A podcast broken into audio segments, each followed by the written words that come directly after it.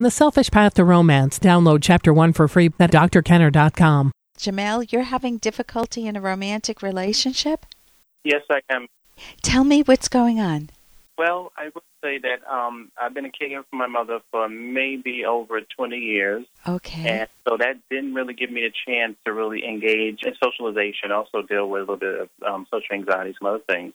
Okay. So usually how I met people in, here in New York City and in, in, the LGBT community I'm a member of okay. is online. You, know, you present yourself, you tell your story, and then you meet people and hope it works out. Most of the time it hasn't. Yeah. Um, but this guy, I met him around the holidays, Okay. and um, it was, my mother passed away. I, I should say she passed away in April. okay, sorry to hear that. Thank you. And so that's sort of throwing me off too. But I met him. I thought he was going to be just the same way as other guys, you know, sort of be like a couple of meetings, a situation, whatever. And he seemed to have lingered on, and we've developed some kind of friendship or relationship. But what I find a struggle with is that he's not very considerate. Um, he doesn't really like talking about things or getting being clear about situations.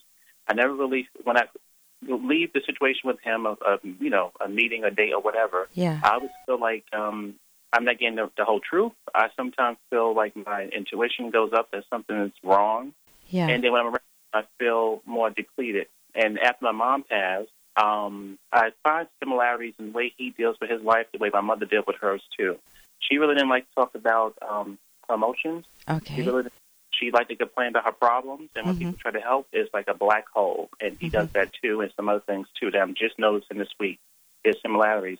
What I'm trying to figure out is how not to be triggered so much by this person, and um, when to cut ties or try to figure out an out plan. Right now, at the mom pass, I don't really engage with anybody else, so So it sounds like you could use a social support system and that you don't have a lot of experience doing so because you've been isolated a bit with your mom for 20 years. Yeah. And so you found a person that you thought you connected with well and could develop a friendship with, if I understand you correctly. But the more you learned about him, you know, you learn about a person in layers over time. And as you're peeling back the layers, you're discovering that there are some similarities with your mother, not the positive things necessarily, but things that were very frustrating. And Mhm. one of them is that he's not open about his inner life and he doesn't want to hear necessarily about emotions. And even more, I mean, that's very significant. That in itself puts up a red flag. The fact that you don't trust him. There's Mhm. something you don't trust about him. That's in the category of a potential relationship breaker. And if you're not happy with him, the one person you want to be happy with, Jamel, guess who it is? Hey, I got to interrupt this because we've got to pay some bills. 30 seconds, that's it. A very quick ad, and then Ellen will be back. Romance. I wish I knew more about what girls want from a relationship. Boy, I wish I knew more about what I want. Where's that ad I saw? Here it is The Selfish Path to Romance, a serious romance guidebook. Download chapter one for free at selfishromance.com and buy it at amazon.com. Huh. The Selfish Path to Romance. That is interesting. And if you're not happy with him, the one person you want to be happy with, Jamel, guess who it is?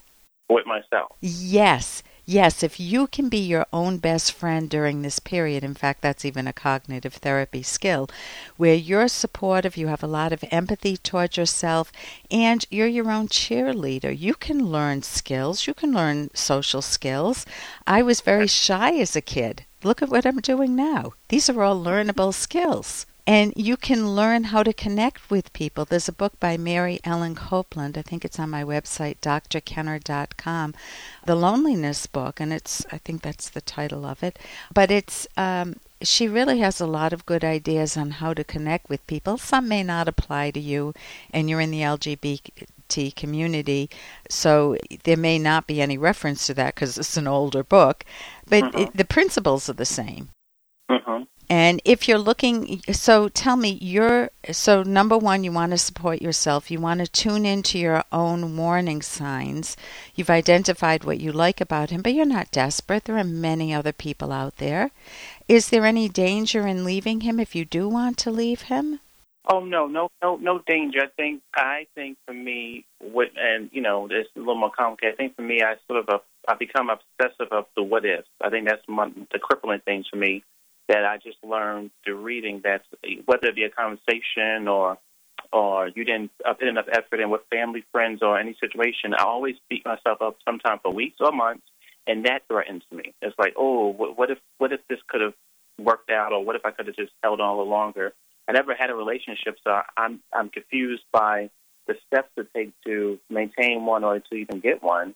So that's why I beat myself up about like if I'm making wrong decisions and not being chill enough. You know, maybe I'm suspecting or having bigger expectations than I should have. So I just okay. Well, you're uh, not having bigger expectations because if a person is, do I sound like I'm emotionally open? Yes.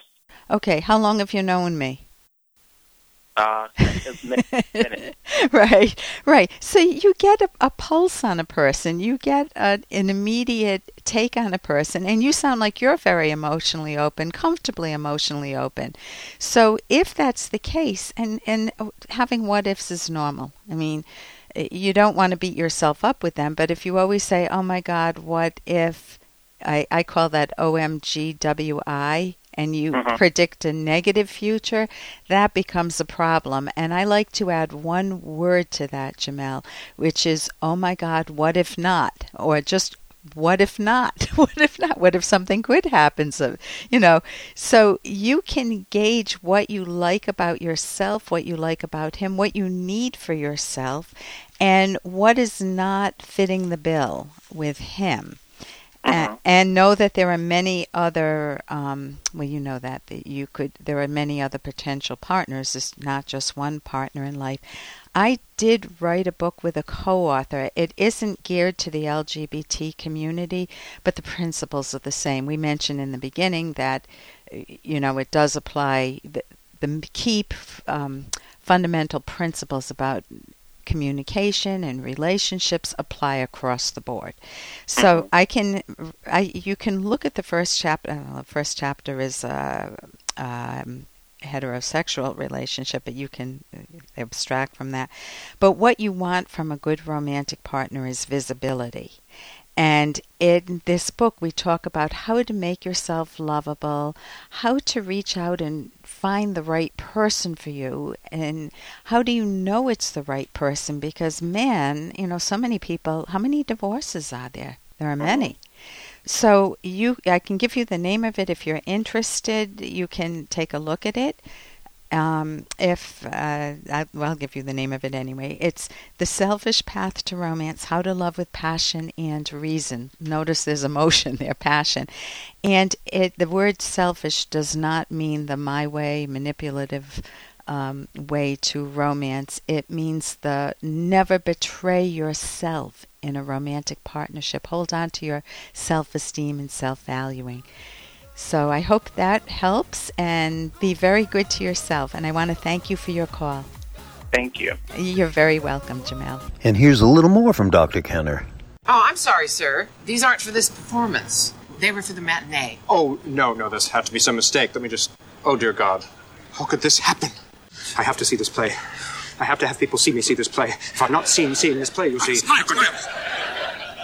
Everyone who's anyone is seeing this play. And you know who you are after not anyone? You're no one. And that's from Frasier. That's Niles. And obviously, he's a little obsessive there. And what's going on with that? Have you ever had that feeling that, oh, you know, I'm going out in public. It's really important that people see me at this event or they see me at my college reunion and I need to put on a good show. I need to be impressive. And you are really missing out on the joy in your life when you drive yourself with moments like that, because then your focus is not on who am I interested in in my reunion? Who do I want to connect with? What fun memories or funny memories do I have with that person? And who don't I like? You know, I'm, I'm wondering how they made out in life and who do I want to stay away from? I wonder if this person has changed if we're talking about a reunion. But to go to any event in your life, it could be a, a family family gathering. It could be the holidays around Christmas time, and you're all concerned about what to wear because what will your sister in law think of you or what will your mother in law think of you? That robs you of your life. That robs you of going in there and being true to yourself. And the problem there is that you're living your life through the lens of others looking at you. It's almost like you have a rear view mirror always following you, looking at you, and you have to keep looking around to make sure that everything's perfect. You don't want that. You don't want a critical parent on your shoulder. You want to be able to live life and breathe freely and go to events and say, Oh, I want to see my nephew and have fun with him. I always have fun with him. You want it to be what Ayn Rand calls firsthand. You want to live your life firsthand rather than secondhand. For more Dr. Kenner podcast, go to drkenner.com and please listen to this ad. Here's an excerpt from The Selfish Path to Romance by Dr. Ellen Kenner. Emotions vary not only in type but also in intensity, from mild anxiety to severe panic attacks, from mildly sad to seriously depressed, from mildly happy to exuberant. Hormones aside, the intensity of your emotions depend on the importance of the value at stake. If you are feeling a powerful emotion, the intensity indicates this is really important to me. If you sense that your emotion is too intense for the situation, ask yourself, what mistaken interpretation am I making here? Did you blow your top when your partner was 10 minutes late? You initially may be thinking, if my partner is late, it means the whole evening will be ruined. Or, my partner doesn't care about me. Then do a reality check. Is this really true? Is anger the appropriate response, even if it is true? You can download Chapter 1 for free at drkenner.com and you can buy the book at amazon.com.